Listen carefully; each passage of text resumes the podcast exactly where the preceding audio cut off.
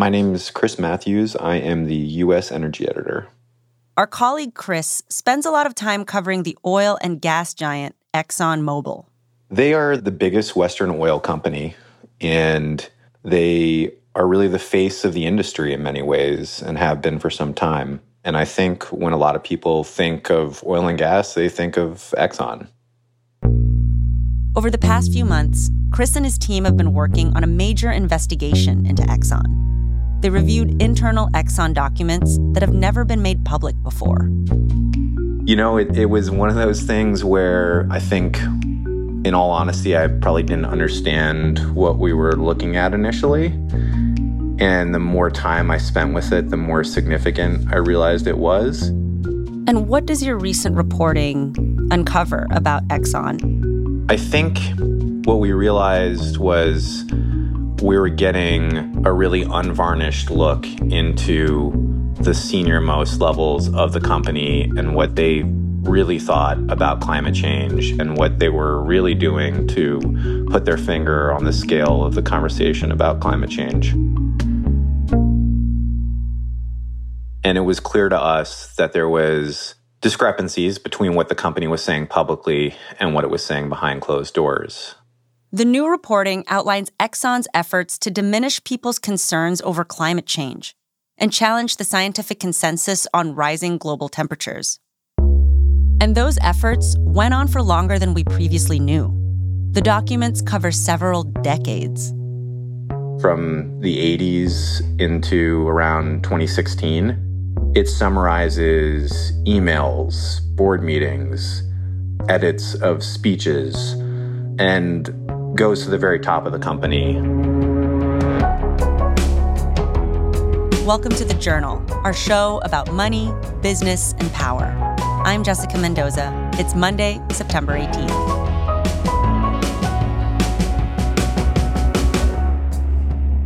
Coming up on the show, a new look at Exxon's years long strategy to downplay climate change.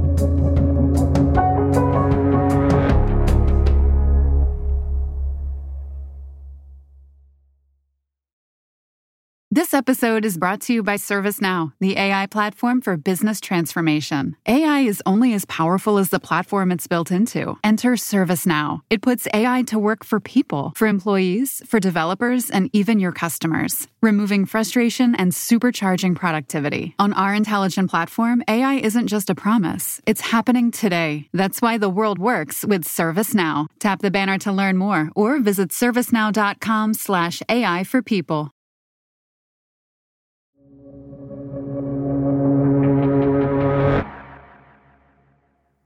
The idea that the climate is warming because of human activity, especially the burning of fossil fuels, entered the public conversation in the late 1980s when a top NASA scientist, James Hansen, gave a groundbreaking testimony to the Senate. In 1988, during what was then the hottest summer on record, he went up to Congress to the Hill and testified that the globe was warming rapidly and that it presented existential issues for our species. And the next day, there was it was on the front page of every newspaper in the country. From the greenhouse effect to the floods devastating Bangladesh to the forest fires sweeping the American West, the culprit may be man himself. Quickly, climate change became a major topic of conversation in Washington. The greenhouse effect is here. It's alive and well, and it's with us today. Uh, we have had the hottest five years uh, since we started recording uh, temperatures in the 80s, and 1988 promises to be the hottest of all. It is here now.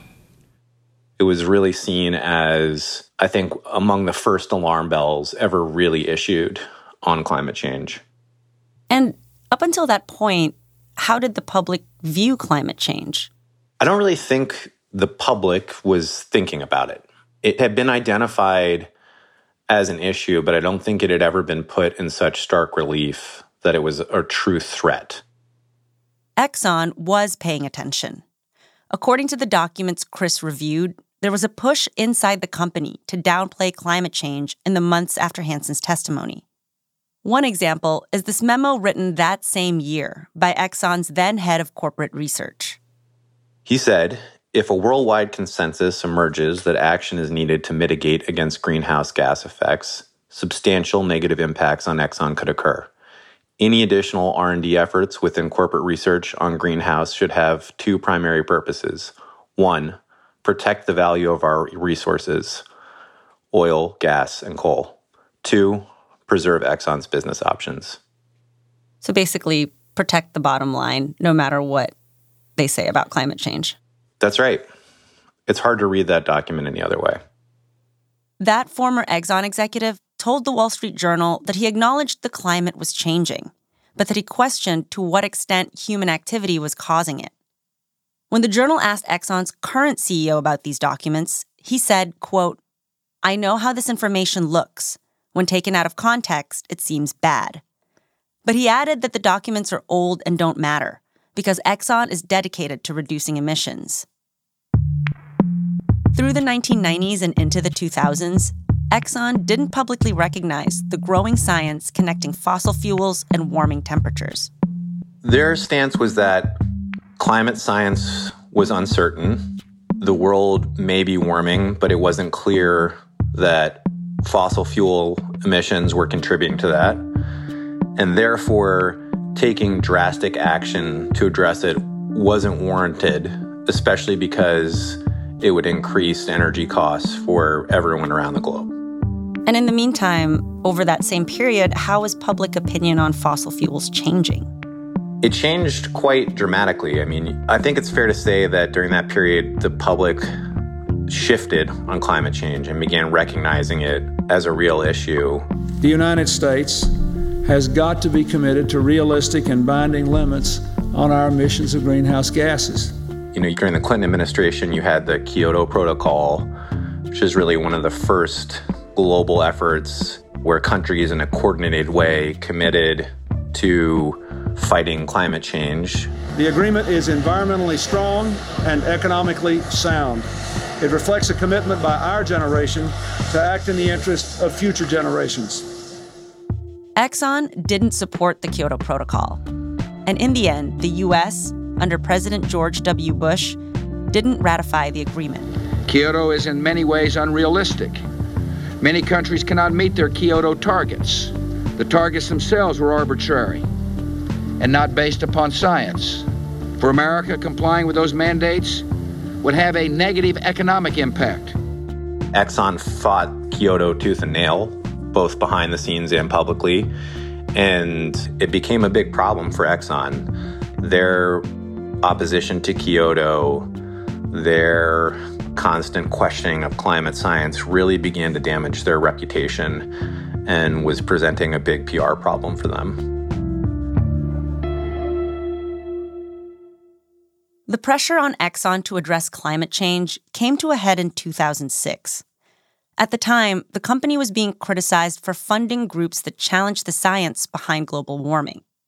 Some of the loudest criticism came from the Royal Society. It's a research academy based in the UK. It accused Exxon of misinforming the public. And in response, Exxon finally addressed the connection between fossil fuels and climate change. Exxon responded in a letter that as their first public acknowledgement of climate change as a real issue.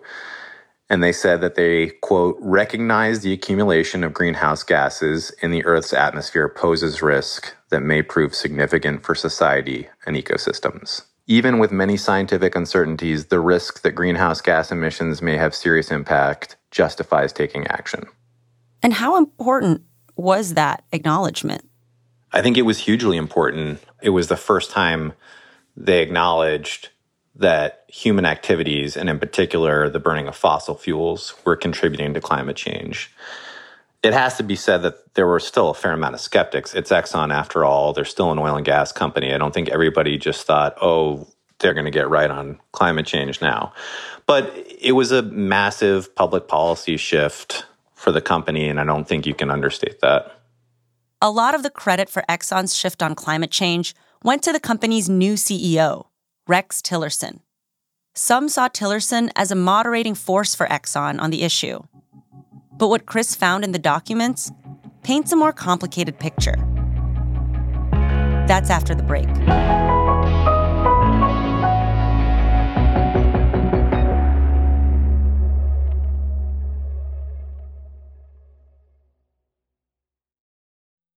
This episode is brought to you by Global X ETFs. Buzz around artificial intelligence is seemingly everywhere. Is your portfolio keeping up? Consider the Global X Artificial Intelligence and Technology ETF, ticker AIQ, which invests in dozens of stocks at the leading edge of this disruption. Investing involves risk, including possible loss of principal. Technology companies can be affected by rapid product obsolescence and intense industry competition. Before investing carefully, consider the fund's objectives, risks, charges, expenses, and more in the full or summary prospectus at globalxetfs.com. Read carefully. Distributed by SEI Investments Distribution Company.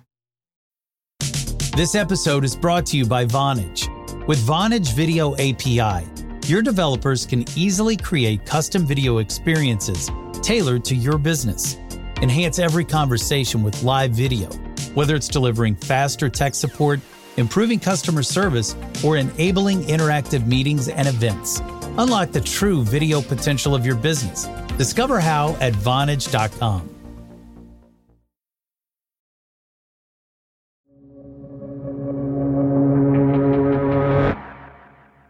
This isn't the first time Exxon is in the hot seat over how it handles climate change. Several times over the last few decades, internal information has come out about the company. ExxonMobil has long been criticized for allegedly hiding what it knew about climate change. They published a study today alleging that ExxonMobil tried to systematically mislead the public about climate change for 40 years. The oil giant ExxonMobil accurately forecast how burning fossil fuels would cause the planet to warm going as far back as the 1970s. Now that's based- But the documents that Chris and reporter Colin Eaton reviewed are new and have never been made public. They come from a lawsuit filed by the New York Attorney General in 2018. So that's where we came in. We reviewed a document that summarized the top documents Exxon turned over to the New York Attorney General. And the documents were designated by Exxon's lawyers as the most significant things they turned over. Hmm. So it was a, a document about the documents, basically. A document summarizing documents. Could you talk about how you all got access? I'll have to be delicate in, in describing this, but what I can say is Colin and I, in covering the company, have been developing sources in and around it for years. And I think there are people that feel like that things weren't done correctly during the Rex Tillerson period and that want to see change at the company.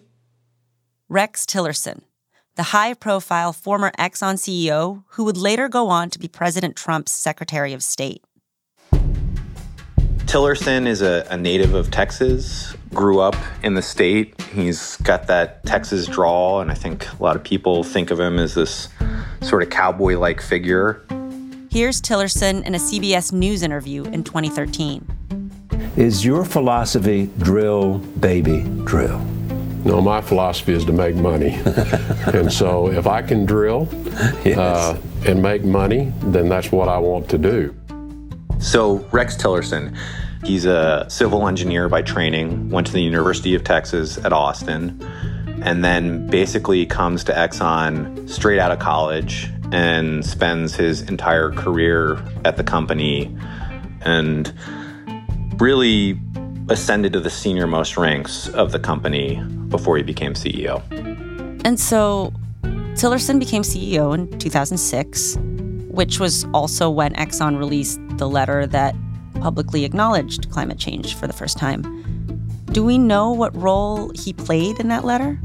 You know, he's not on the letter, so we can't say for sure, but you would almost have to imagine that for such a major public policy position shift to be greenlit, it would have had to go through Tillerson. So would you say that he he had an influence on Exxon's public shift on this issue?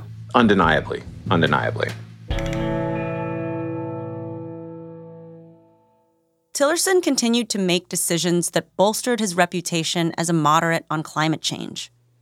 There's another really important moment early in Tillerson's tenure as CEO, which is in 2008, where Exxon agrees to stop funding third parties that were promoting climate change denialism.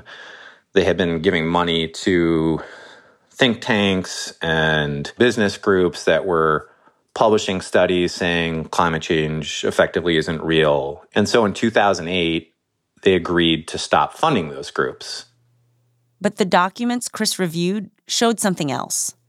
Behind the scenes, Exxon continued to support research into studies on uncertainty in climate change and studies that were downplaying the severity of the risks of climate change. Sort of a, a subtle behind the scenes way of shaping the narrative. An internal email from later that year shows Exxon officials supporting a pro oil lobbying group and writing a paper about the uncertainty in measuring greenhouse gases. The documents also show that Tillerson disagreed with the findings of the IPCC, the top United Nations panel on climate change. More than once, he directed Exxon scientists to try to influence the group. Tillerson declined to comment through a representative. It's just so rare to see, I think, at any company, the CEO giving his real unvarnished opinion about an issue that is, I mean, it's existential for the planet. And so to just see how they were thinking about it, what they were worried about, what nuanced and interesting ways they were trying to shape the conversation was fascinating and something I'd never, prior to this, gotten to see with Exxon. Yeah, minus all of the sort of sheen of PR that even when you have a one on one interview with an executive, there's still sort of that screen between you and them and what is the unvarnished truth. Exactly. I mean, these are intelligent, practiced, accomplished people who know how to deal with the press. And you get the talking points. And this is Rex Tillerson talking to his climate scientists saying what he really thinks about climate change. Tillerson stepped down as CEO of Exxon in 2017, and his next job made for some big headlines. We have some breaking news tonight. Transition sources say President elect Trump is picking ExxonMobil CEO Rex Tillerson as his nominee for Secretary of State. When Tillerson's name was floated initially as uh, Secretary of State, a lot of people welcomed it in some corners. They thought he might actually be a moderating force within the Trump administration on climate change. Back then, Trump had campaigned on a promise to pull the U.S. out of the Paris Climate Accords, an international agreement to limit global warming to less than 2 degrees Celsius. Tillerson and Exxon had both publicly expressed support for the Paris Accords. Days after the election, when Trump got elected, Exxon retweeted, We support the Paris Climate Agreement. Then, during Tillerson's Senate confirmation hearing, he too said that he supported and thought the U.S. should stay in the Paris Climate Agreement. I think it's 190 countries or thereabouts have signed on to begin to uh, take action uh, I think we're better served by being at that table than leaving that table. But some of the documents Chris reviewed show that when Tillerson was still at Exxon, he was casting doubt on the Paris Climate Agreement. We reviewed a, a document that summarized a, um, a meeting to Exxon's board of directors in 2015, not long before the Paris Agreement was signed. And during the meeting, Tillerson called the two degree target, which is basically the underpinning of the agreement, the most important part of it. He called it something magical. And he said, Who is to say two and a half degrees is not good enough? And noted that it was very expensive to cut the emissions needed to meet such a target. And Tillerson was using the word magical there, not in a positive way, more like this feels made up. That's right. It's pretty clear from the documents that he thought the targets of the Paris Agreement were nonsensical, essentially, and perhaps not worth pursuing. In 2017, while Tillerson was still Secretary of State, Trump announced that the U.S. was pulling out of the Paris Climate Accords. The Paris Climate Accord is simply the latest example of Washington entering into an agreement that disadvantages the United States. Exxon continues to publicly support the Paris Climate Agreement. And its current CEO says the company has committed to spend more than $3 billion a year on average through 2027 to reduce emissions. Exxon's annual budget is more than 20 billion. It's also worth noting we're not on track to meet the Paris climate agreements that we are not living up to what the countries have committed to. And so I don't think you can pin all the blame on Exxon by any means. But there are a lot of environmentalists, people suing Exxon, elected officials who think that Exxon's effect on the public discourse about climate change has prevented meaningful action to address it. Exxon is currently a defendant in dozens of lawsuits around the U.S. The company, along with other oil and gas giants, is being accused of deception over climate change and is being sued for billions of dollars in damages.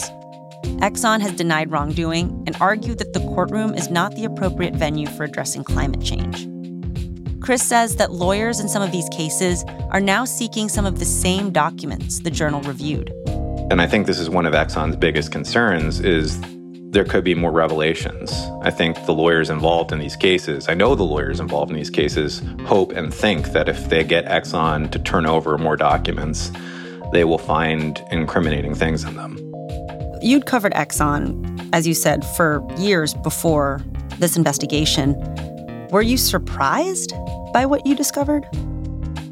Not entirely, um, if I'm honest. I think a little bit of is it appears to be saying the quiet part out loud.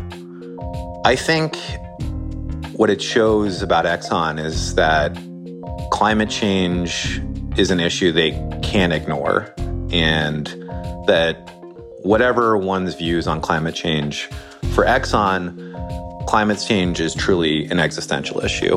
And that they've been wrestling for years on how to get it right, on what their public position should be. And it's been a work in progress even after they acknowledge that climate change is real.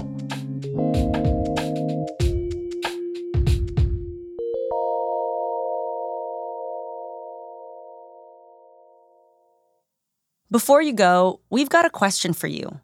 Student loan payments are back next month. How are you feeling about yours? What changes are you making to your life, your budget, and what questions do you have about the return of your student loan payments? We'd love to hear from you please send us an email or a voice memo to thejournal at wsj.com. That's thejournal at wsj.com and let us know.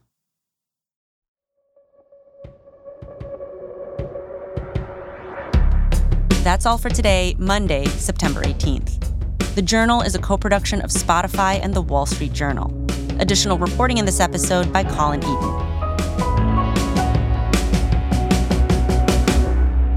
Thanks for listening. See you tomorrow.